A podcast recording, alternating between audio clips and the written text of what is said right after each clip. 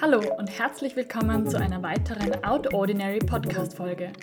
Ich bin Magdalena und stelle in diesem Podcast spannende Menschen und ihren Beruf vor. Diesmal zu Gast ist Christian.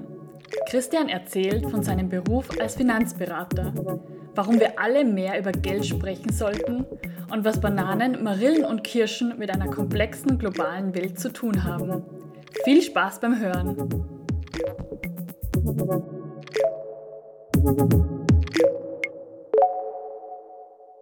Ich spreche heute mit Christian.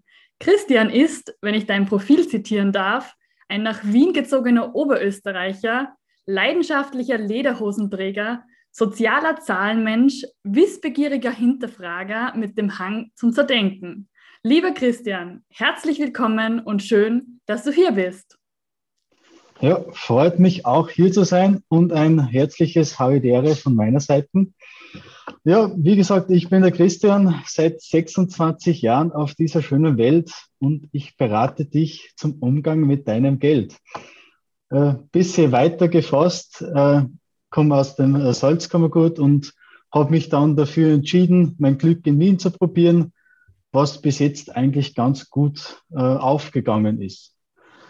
Ich habe halt da sehr früh gemerkt, dass ich gerne mit Zahlen hantiere und über eine große Wissbegier, über die großen und kleinen Verhaltensweisen unseres Daseins habe, aka Mikro- und Makroökonomie, sowie alles, was unseren Alltag beeinflusst, von Biologie, über Geopolitik bis hin zum Preis für Bananen und der Nachhaltigkeit von unseren Essgewohnheiten. Ja, man merkt halt, dass überall in unserem vom Geld geprägten Alltag man sich die Frage stellen kann, wer davon profitiert und wie man mit seinen Entscheidungen beeinflussen kann, was da in der Welt passiert. Denn versteht man erst, dass Geld die meistgesprochene Sprache der Welt ist und man diese auch lernen sollte. Aber wir leben nun in einer Gesellschaft, wo es eher tabu ist, über das Geld zu sprechen. Und in deinem Beruf geht es genau um das Geld. Warum sprichst du da so gerne drüber? Im Grunde ist es so, äh, warum sprechen wir nicht darüber? Mhm. Äh, das Erste, warum die Leute mit aufkommen, ist der Neid. Okay. Äh, und gleichzeitig ich könnte ja verglichen werden mit anderen und dann bin ich schlechter oder besser und dann beneidet mich der andere. Das ist halt genau diese Angst, die das dann zu einem Tabuthema macht. Und eigentlich ist es wie bei allen Fertigkeiten, man kann lernen, über Geld zu sprechen, aber es ist halt immer das Einfachste, einfach nichts darüber zu sprechen und den Status quo beizubehalten, was leider keinem was bringt. Und man muss das dann immer differenzieren. Es gibt den Neid, der konstruktiv ist und der Neid, der destruktiv ist. Heißt, konstruktiv, ich beneide dich über deine, äh, das, was du erreicht hast, über das, was du äh, einnimmst, über Sonstiges und dann schaue ich, wie ich selber dahin komme. Oder ich bin halt einfach destruktiv, beneide dich und bin dann äh, so weit, dass ich äh, Richtung Eifersucht gehe und dann versuche, dich daran zu hindern, dass du dein Leben so leben kannst, wie es du willst. Mhm. Was ist das Wichtigste dabei? Einfach mal anfangen, über Geld sprechen zu lernen. Muss man auch einmal langsam angehen. So ist einfach die äh, einfachste Frage, weißt du, was deine Eltern verdienen? Weißt du, äh, was sie für ihre Altersvorsorge geplant haben? Im Durchschnitt verdient ein Bürger in Österreich mit Stand zwanzig zwanzig ca. eintausendfünfhundertsiebzig Euro netto im Monat. Das ist das, was ganz im Durchschnitt von ganz Österreich berechnet eine Durchschnittsperson verdient. Okay. Mhm. Wenn du es einmal durchrechnest, dann kannst du schon schauen, okay, was verdienen deine Eltern, äh, wo stehen sie zum Durchschnitt über, unter und so kannst du mal mit deinen Eltern anfangen, einmal in so ein Finanzgespräch hineinzukommen. Mal abstecken und mal schauen, wo steht es da bei denen.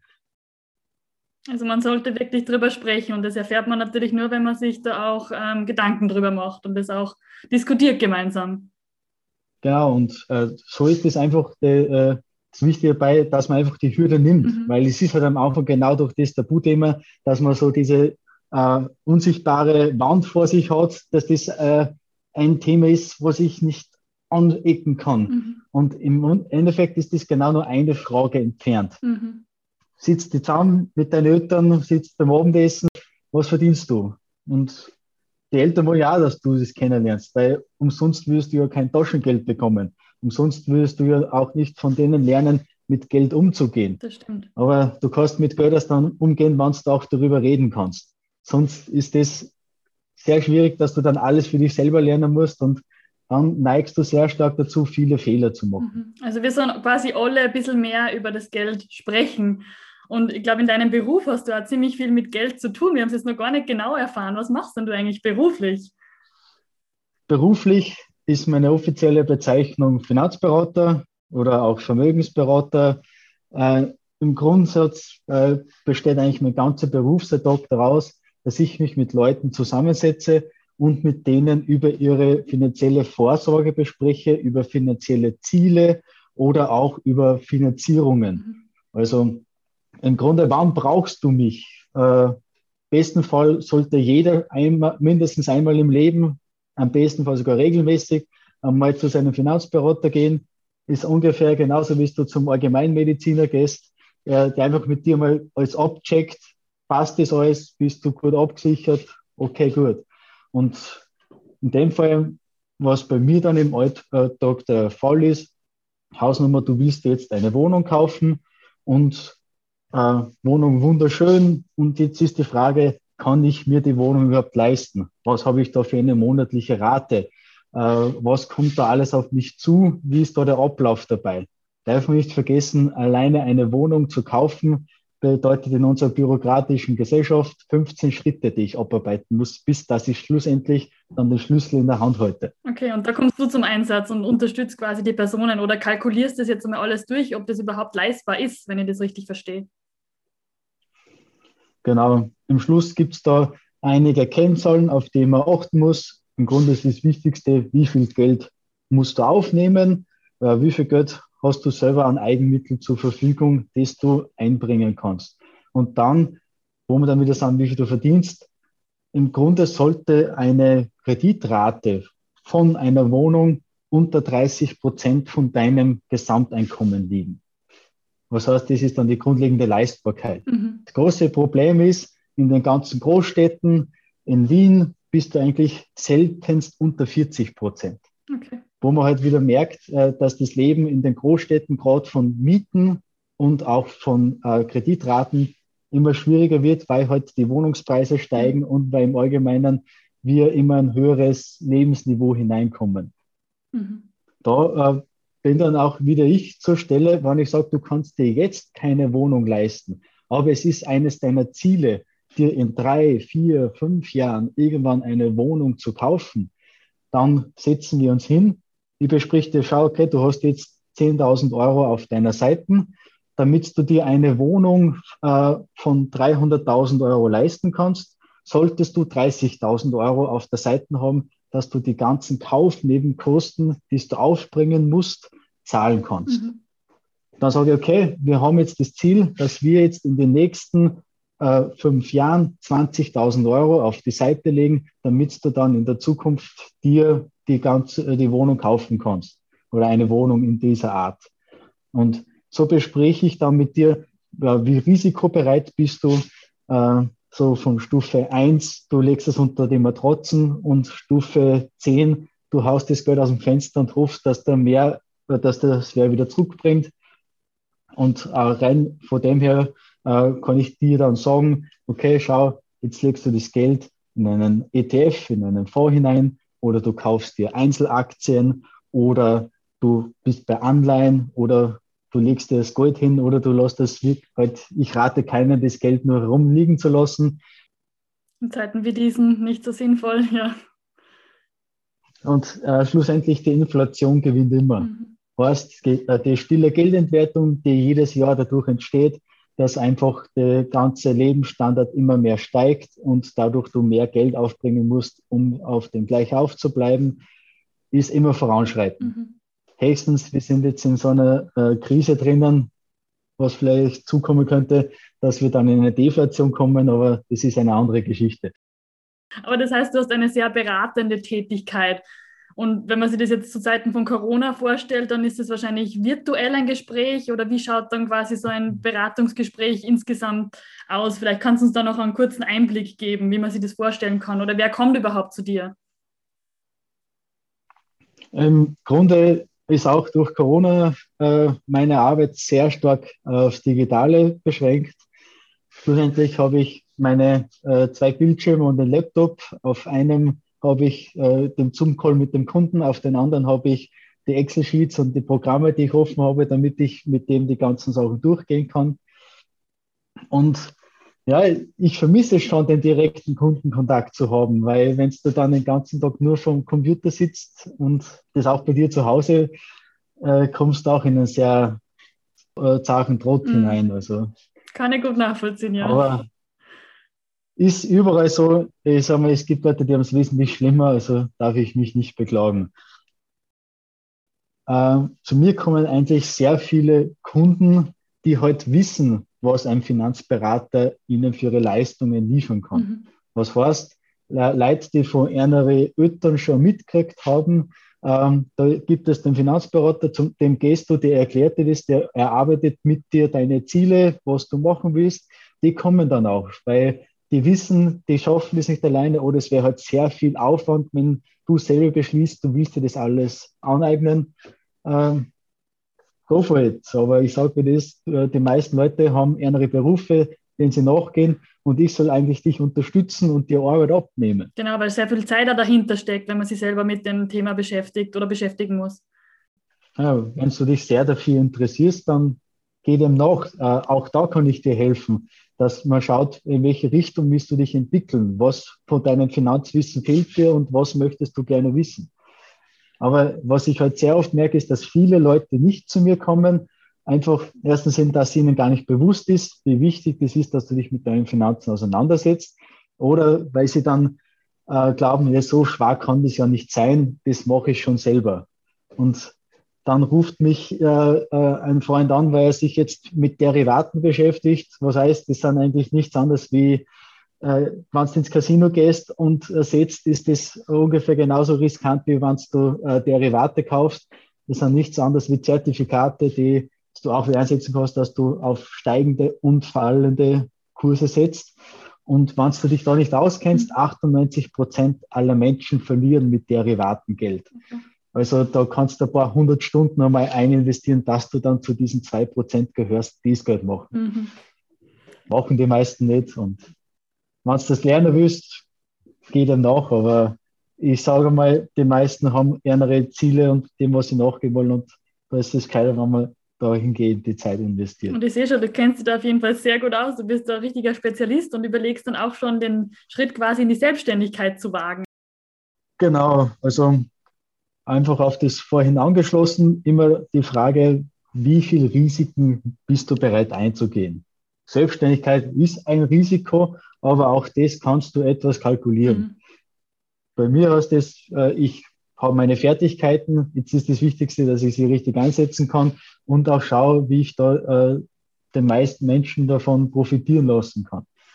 Weil gerade die Selbstständigkeit ist für die Leute das Richtige, die eine Vorstellung haben von einem Bereich des Alltags, den sie verbessern wollen, den sie verändern wollen, und äh, gerade in der Selbstständigkeit genau das erreichen können, weil einer dann keiner mehr vorgibt, wie du etwas zu machen hast.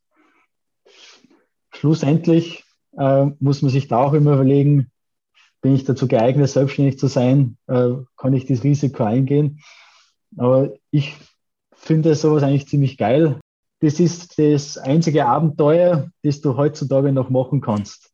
Du wirst da in die große Ferne geschmissen namens Berufsalltag und kannst dir dann zurechnen, wie schaffe ich es, Leute zu gewinnen, mich selber äh, als Marke aufzubauen. Man kann sie austoben. Ein bisschen mehr als im Angestelltenverhältnis zumindest, sagen wir mal so. Wie in den meisten, sagen wir also. Aber stimmt. Sehr cool. Na, toi, toi, toi auf jeden Fall für diesen Schritt.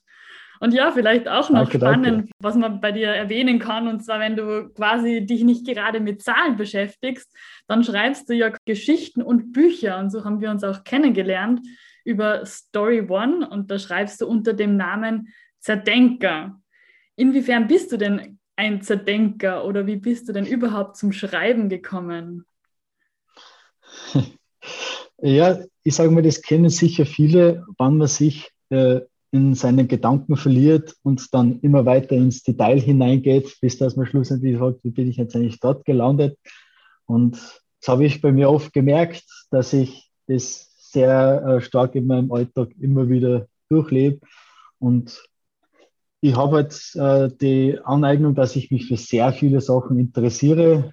Also im Grunde äh, alles von Biologie, wie gesagt, über was kostet momentan eine Banane oder wie kommt es überhaupt äh, zu der ganzen Geschichte, warum wir Bananen bei uns im Supermarkt haben. Und aus dem kannst du dann eigentlich die ganzen Bereiche aus unserem Alltag etwas aufschlüsseln und das dann so rückwirkend schauen, wo äh, hat etwas wie unseren Alltag beeinflusst. Du greifst auf jeden Fall gerne wirtschaftliche Themen auf, ist mir, ist mir aufgefallen. Und ja, deine Geschichten sind auf jeden Fall sehr informativ und ich würde auch sagen, ein bisschen ungewöhnlich. Sie regen auf jeden Fall zum Nachdenken und auch, ja, zum Schmunzeln an, finde ich. Das freut mich. Das ist eigentlich genau das, was ich äh, damit erreichen will. Einfach dadurch, dass man selber mal über seinen Alltag, über ein bisschen andere Sichtweise äh, nachdenkt. Mhm. Und schlussendlich war genau das, was mich dann zum Schreiben gebracht hat, dass ich immer gesagt habe, schreib halt einmal deine Geschichten nieder. Und dann habe ich halt auch auf Story One vor knapp einem Jahr angefangen zum Schreiben und mittlerweile sind es knapp fünfzig Geschichten und mehrere Folgen. Und ein erstes veröffentlichtes Buch mit dem Titel Freiheit durch Neugier. Und ich glaube, du schreibst auch gerade schon am zweiten Buch, wenn ich das richtig gehört habe. Genau, also das erste Buch ist eigentlich grundsätzlich darum gegangen, was ist das Wichtigste, was im Leben ankommt, oder eine der wichtigsten Eigenschaften, das ist halt die Neugier. Das ist genau das, was uns Menschen von, von der Höhle weg ins moderne Büro gebracht hat, dass äh, wir immer wieder neugierig unser Alltag hinterfragt haben und geschaut haben, was können wir daran verbessern und äh, wie können wir selber an uns äh, schauen, was uns fehlt oder was wir nicht mehr brauchen. Und jetzt im zweiten Buch geht es dann äh, genau darum, also der Arbeitstitel ist momentan noch äh, komplexer Obstsalat. Okay. Äh, schauen wir mal, ob es dann wird. Grundsätzlich geht es um darum, äh, also es geht um Obst, ja. Genau. Und äh, es sind dann siebzehn Geschichten, wo ich anhand von Obst äh, unsere komplexe Welt und die Menschen drin erkläre. Also alles von Geopolitik über äh, wie Kirschen unseren Alltag beeinflussen können, äh, bis hin jetzt vor kurzem äh, gerade wieder die Geschichte fertig gemacht über Äh, Marillen und äh, wie die in unseren Alltag getreten sind, wo man eigentlich merkt, dass sehr viele Sachen, die wir bei uns in den Supermärkten haben, erst äh, durch die letzten Jahrhunderte dazu gekommen sind, sich in unseren Alltag zu integrieren. Mhm. Und man sehr schnell vergisst, dass eigentlich in der Zeit, die wir jetzt die Moderne nennen, äh, erst seit sehr kurzem Zeitraum äh, so vorhanden ist und eigentlich wir nur null Komma null null eins Prozent von der gesamten Menschheitsgeschichte in diesem Zeitraum befinden. Mhm. Und wir dadurch eigentlich sehr schnell vergessen, wie privilegiert wir eigentlich sind, dass wir, waren jetzt zwei Ananas auf Aktion um vier Euro kaufen können. Mhm. Und ich sage mal, das Beste ist halt, dass du mit Obst die Sachen erklärst, weil Obst mag doch jeder. Das stimmt. Klingt, Kommt halt drauf an. Klingt nach verrückten Geschichten, aber wir freuen uns auf jeden Fall schon drauf. Bin schon sehr gespannt. Ich mich genauso. Und ich würde nur gerne auf deinen Werdegang ein bisschen eingehen. Wolltest du quasi schon immer im Finanzbereich arbeiten oder wie bist du genau da gelandet? Erzähl uns ein bisschen was. Ja, ich habe schon immer gewusst, dass ich irgendwas mit Zahlen machen will. Also bei mir das sehr früh angefangen. Ich habe sehr viele so Aufbauspiele gespielt, Industriegigant und äh, SimCity und sonstiges. Und es hat mich eigentlich immer dann die Thematik dahinter interessiert, wie es zu den ganzen Zusammenwirkungen kommt. Habe ich dann sehr schnell entdeckt, dass eh genauso äh, die ganze V W L, was dahinter ist, also äh, wie die ganze Welt da interagiert, wie das Zahlenwesen sich gegenseitig beeinflussen kann, äh, das hat mir gesagt, okay, irgendwas in die Richtung will ich machen, aber ich konnte nie wirklich den Daumen drauf drücken. Mhm. Als kleines Kind habe ich gesagt, ich möchte gerne Bankwesen machen. Und ja, dann bin ich in einer Bank gewesen und habe gemerkt, dass das eigentlich ziemlich schade ist. Dann habe ich gemerkt, okay, Bank ist wohl nicht. Dann bin ich äh, in den Immobilienbereich gegangen. Dann habe ich bei einem größeren Immobilienkonzern, bei der Immofinanz angefangen, mal im Office-Management, bin einmal beim Empfang gesessen und habe mich dann hochgearbeitet in die Capital Markets Abteilung. Da habe ich dann hauptsächlich so Portfoliofinanzierung gemacht von äh, verschiedenen Liegenschaften in Polen, Warschau, Tschechien äh, und äh, auch zum Teil in Österreich.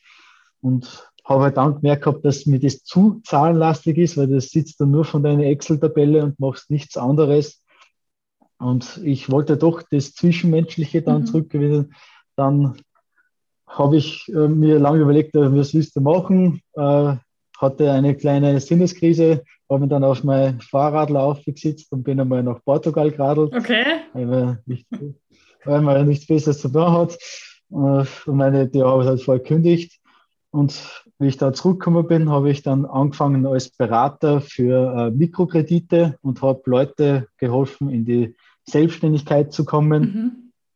äh, war mir dann zu bürokratisch, weil da halt äh, sehr viel Beamtenwesen im Spiel war, und nach diesem Step bin ich dann auf die Finanzberatung zurückgekommen, weil das genau die perfekte Mischung aus den ganzen Bereichen war, und ja, so sitze ich jetzt da und jetzt äh, seit knapp zwei Jahren, äh, dass ich im Beraterwesen genau konkret bin, äh, habe mich halt genau auch in die Richtung dann ausgebildet. Mhm. Äh, habe gerade letztes Jahr jetzt meine akademischen Finanzdienstleister abgeschlossen. Mhm. Das war eine spezielle Ausbildung, dass ich genau in das Gewerbe des Vermögensberaters eintreten darf. Es ist ein reglementiertes Gewerbe. Wie lange dauert so eine Ausbildung circa, oder wie kann man sich das vorstellen? Wo findet das statt? Oder? Nee, das ist eine eigene, ähm, eine eigene Akademie, mhm. die das anbietet, die Fachakademie für Finanzdienstleister. Das ist berufsbegleitend. Okay. Was heißt, du bist eigentlich jede, jede zweite Woche, Donnerstag, Freitag und Samstag in einen schönen Raum eingesperrt mit fünfzehn anderen, die dasselbe machen wollen. Und Äh, letztes Jahr dann auch wieder sehr viel online, und lernst verschiedene Bereiche äh, kennen, die du halt dann auch wissen musst, damit du da in deine, äh, im beruflichen Alltag auch weiterkommst. Mhm. Äh, schlussendlich war das dann eine große Abschlussprüfung, die wir machen mussten, wo du auch verschiedene Beratungsgespräche äh, aufschlüsselst, wo, wie berate ich, was muss ich achten, was sind äh, die wichtigsten Sachen, die ich beachten muss, weil ich äh, nie vergessen darf, dass ich auch in der Beraterhaftung bin, was heißt, wenn ich dich blöd berate, hafte ich schlussendlich auch dafür. Okay. Mhm. Natürlich auch die rechtlichen Rahmenbedingungen lernt man in dieser Ausbildung. Mhm. Und auf den ganzen Schluss soweit, ich habe auch äh, knapp vier Semester äh, an der W U Wien studiert, okay. Aber nicht abgeschlossen. Klein auf der Matura quasi an die W U Wien, oder wie? Äh, ja, gleich nach der Matura Bundesheer, nach dem Bundesheer nach Wien, und dann habe ich gleichzeitig zu arbeiten begonnen und nebenbei zum Studieren. Mhm.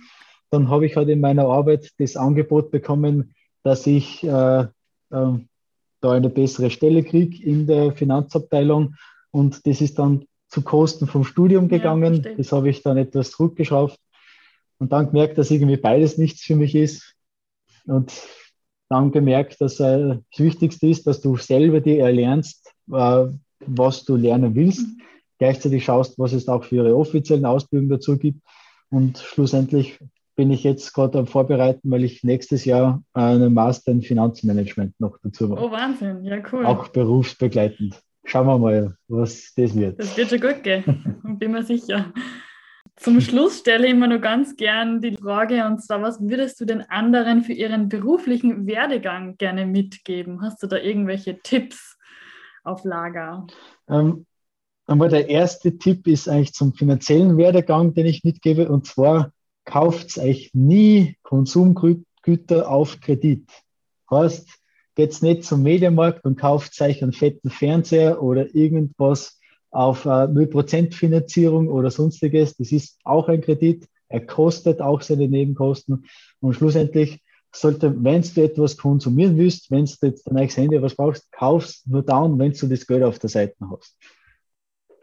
Einmal abgesehen von dem äh, ist das Wichtigste für den beruflichen Werdegang, ich sage einfach mal, überleg dir, in was du gut oder schlecht bist und frag halt da auch Freunde und Familie danach.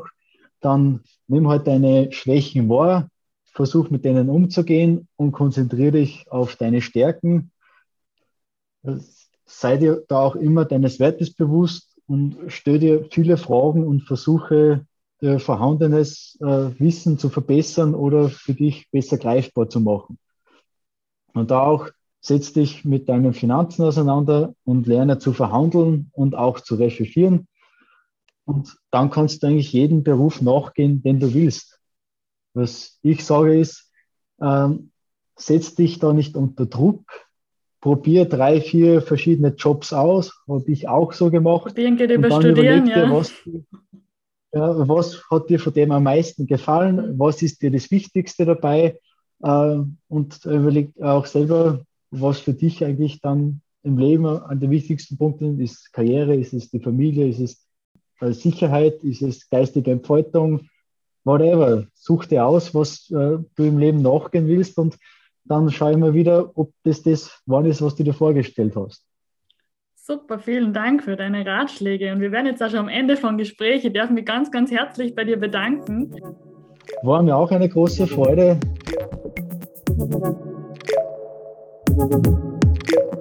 Dir hat der Podcast gefallen? Abonniere ihn doch gleich und berichte Freundinnen und Bekannten davon. Bis zum nächsten Mal.